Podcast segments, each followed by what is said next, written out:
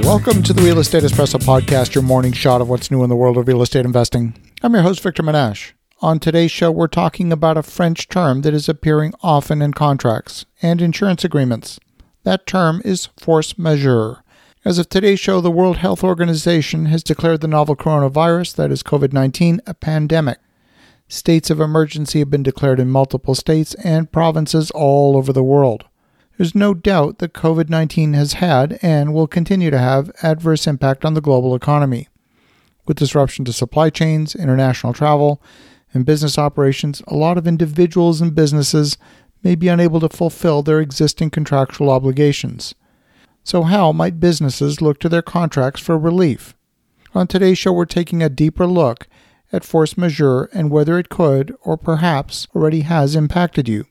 Force majeure clauses are generally included in contracts to account for circumstances where a party cannot perform the contract due to circumstances beyond their control.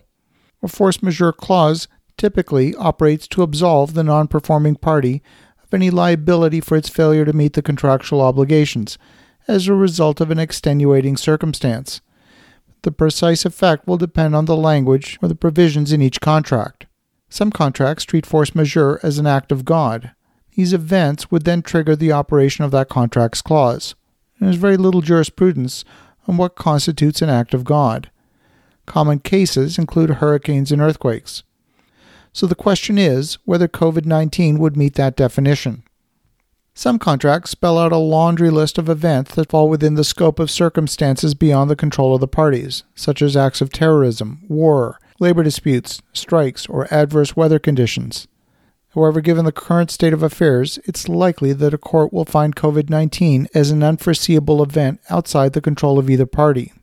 Whether COVID 19 makes it impossible for a party to fulfill their contractual obligations is a different matter. The obligations cannot simply be more difficult, they have to be impossible. The determination of these questions will both be fact and contract specific. One of the most common contracts that developers investors use is the AIA 101, these contracts are industry standard contracts that are widely accepted and used by many general contractors.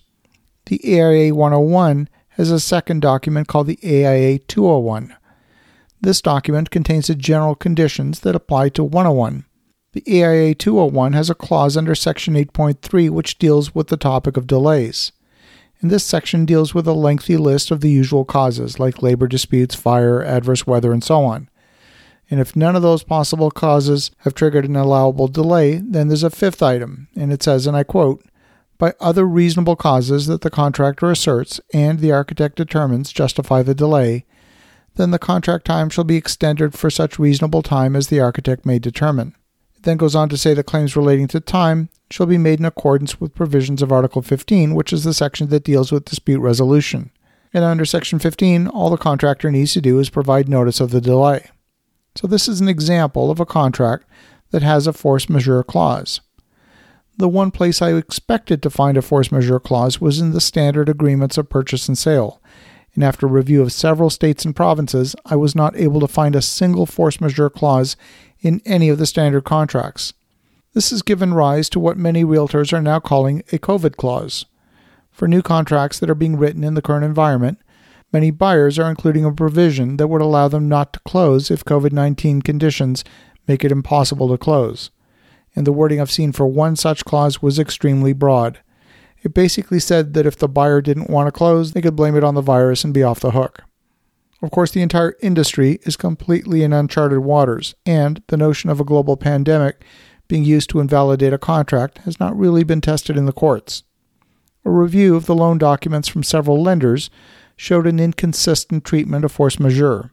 One contract that I reviewed listed the usual strikes, labor disputes, acts of God, and they didn't include any illness, disease, or pandemic as one of the acts of God, and then goes on to say that in no event, in no event shall an occurrence of force majeure extend any deadline or requirement by more than 60 days in the aggregate. And as you know, we are well into a 60 day delay because of COVID 19. So if you have a contract that you're negotiating or perhaps a contract that you've already signed, I recommend that you go and read the force majeure language that's in it. Have an awesome rest of your day. Go make some great things happen. I'll talk to you again tomorrow.